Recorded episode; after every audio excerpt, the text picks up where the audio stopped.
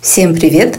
С вами Марина Шумкина, больше чем астролог, и давайте посмотрим, что же нас ждет в феврале 2022 года.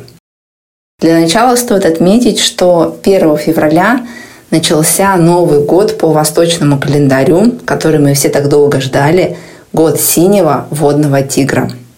А теперь подробнее про транзиты планет, которые определят наше с вами настроение и возможные события, ситуации в жизни.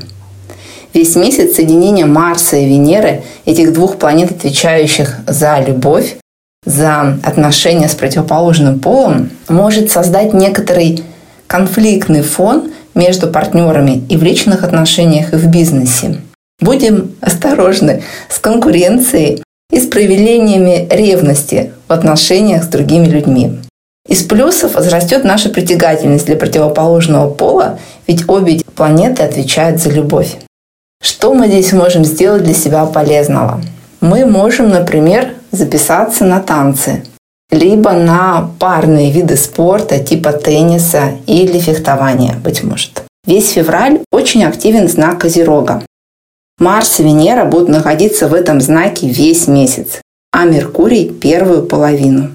Козерог – это земной знак архитектора собственной реальности, поэтому это просто идеальное время для планирования и целенаправленных шагов к своим целям.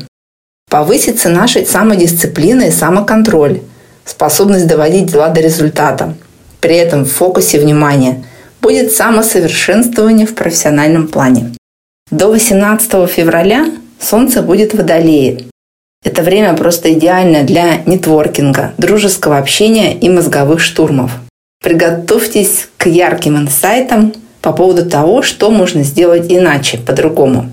А вот 18 февраля мы погрузимся, окунемся, я бы даже сказала, в волны самопознания, тонкого чувствования мира и высших смыслов. Почему? Потому что Солнце перейдет в таинственный и мистический знак рыбы.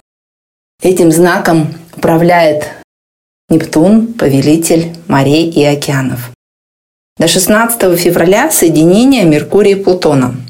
Поэтому повысится наша сообразительность и способность к аналитике. Очень хорошо в это время заняться отчетами и статистикой.